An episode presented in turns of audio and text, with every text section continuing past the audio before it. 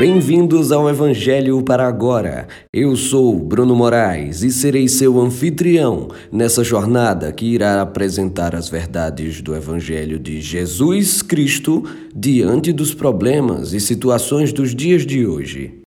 No ano de 1993, arqueólogos encontraram, na cidade de Tel Dan, ao norte de Israel, uma pedra com escrituras que, após vários estudos, constatou-se ser parte de um antigo muro de pedra que sobreviveu até os dias de hoje. A escritura que sobreviveu, datada do século IX a.C., detalha que um indivíduo assassinou Jorão, filho de Acabe, rei de Israel e rei da casa de Davi. Para a maioria dos estudiosos, a chamada Estela de Teldam, como ficou conhecida a pedra, é uma confirmação histórica do relato bíblico sobre o famoso rei Davi. Hoje quero conversar sobre um outro rei notável, Salomão, filho de Davi, que foi abençoado por Deus com a maior sabedoria que um homem poderia ter. E essa será a introdução da nossa nova série sobre a sabedoria nos dias de hoje. Está escrito em 1 Reis, capítulo 3, versículos 10 a 14, na nova tradução na linguagem de hoje. Deus gostou de Salomão ter pedido isso e disse: já que você pediu sabedoria para governar com justiça, em vez de pedir vida longa ou riquezas ou a morte dos seus inimigos, eu darei o que você pediu. Darei a você sabedoria e inteligência, como ninguém teve antes de você, nem terá depois. Mas lhe darei também o que não pediu. Durante toda a sua vida, você terá riquezas e honras, mais do que qualquer outro rei. E, se você me obedecer e guardar as minhas leis e os meus mandamentos, como fez Davi, o seu pai, eu lhe darei uma vida longa. Faz parte de nós o desejo de aprender. É justamente nossa mente que nos diferencia dos demais animais. Nós analisamos, raciocinamos Discutimos e debatemos a respeito de tudo, da ciência até o sobrenatural. Construímos escolas e universidades onde professores, precisamente instruídos, repassam esses conhecimentos aos alunos. O conhecimento é bom, mas perceba que há uma grande diferença entre o conhecimento, que é ter os fatos, e a sabedoria, sendo esta a aplicação desses fatos à vida.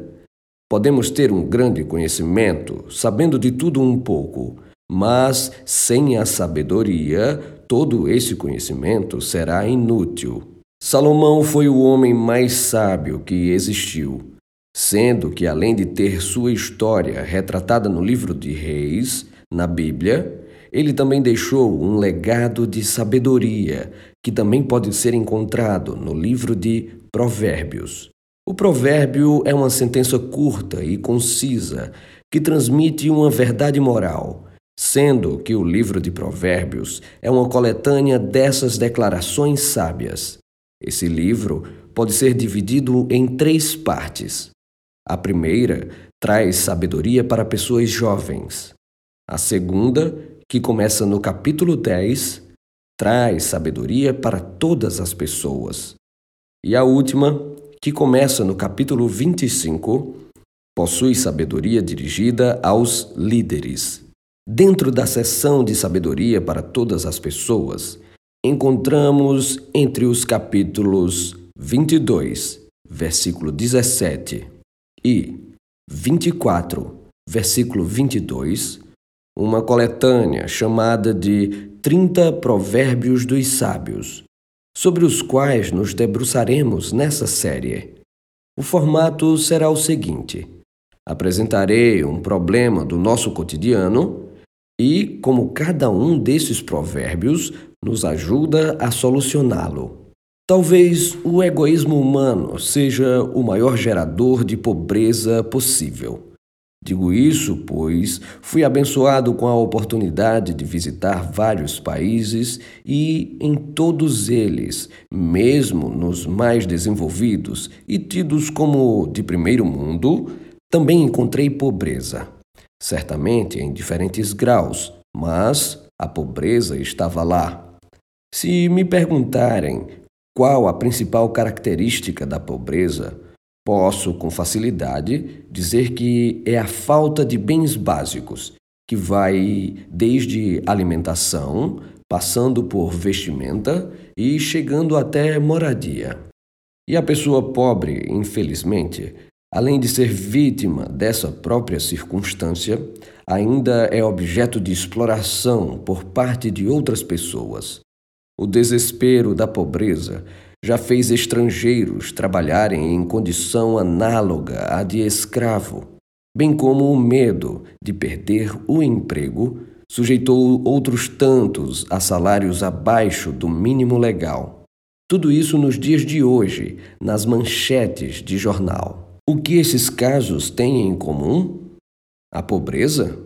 Não, o abuso da pobreza pessoas explorando pessoas só por serem pobres. Não precisa ser empregador para fazer isso, mas até como um vendedor é possível agir como tal.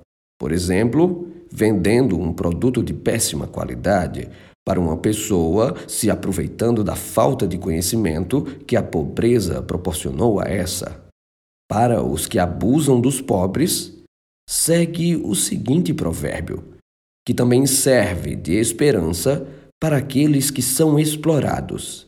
Este é o primeiro provérbio dos sábios, escrito em Provérbios, capítulo 22, versículo 22 a 23.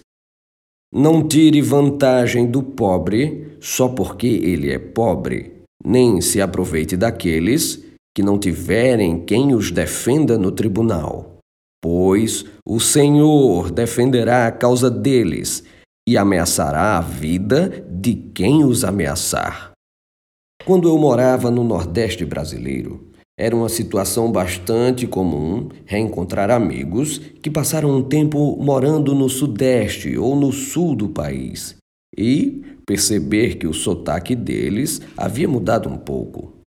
Penso que seja algo bem natural do ser humano, por mais que algumas assinaturas do sotaque e vocabulários-chave não sejam alterados, não lembro de um só caso em que o sotaque não tenha sido alterado, ao menos em parte.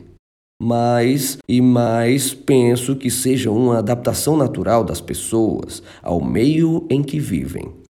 Alguns costumes vão mais além culinária, vestimenta.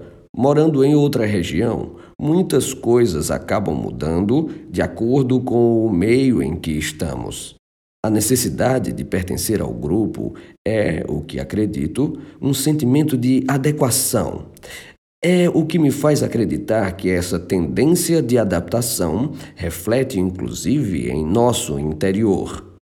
Se nossos amigos costumam ir mais à praia do que para o campo, acabamos indo mais para a praia do que para o campo.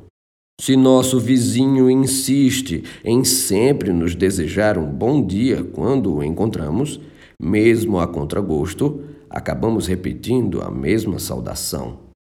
Veja que, em nenhum momento, avaliamos a qualidade desses comportamentos copiados, apenas o quanto os seres humanos são habilitados e propensos a copiar. Se assim somos, o melhor seria nos manter próximos de pessoas cujas qualidades gostaríamos de desenvolver, não é mesmo? Então, chegamos ao nosso segundo provérbio dos sábios, escrito em Provérbios, capítulo 22, versículos 24 a 25. Não faça amizade com pessoas grosseiras ou violentas. Você poderá pegar os seus maus hábitos e, depois, não conseguirá livrar-se deles. Você já deve ter ouvido a expressão de que todo bêbado fica rico. Bem, posso lhe afirmar com certeza que a quantidade de álcool no sangue de alguém em nada interfere com a sua conta bancária, senão com a habilidade dela ficar cada vez mais próxima do zero. Isso porque o álcool interfere em nosso cérebro no funcionamento do córtex pré-frontal, que é a parte envolvida na tomada de decisão consciente. Logo, quando embriagada, a pessoa passa a tomar péssimas decisões, e isso não é diferente na parte das finanças. Não são raros os casos em que se gasta além da capacidade de pagar, ou até mesmo se assume compromissos que não poderá arcar. Esse é somente um dos exemplos em que devemos ter cuidado com nossas decisões.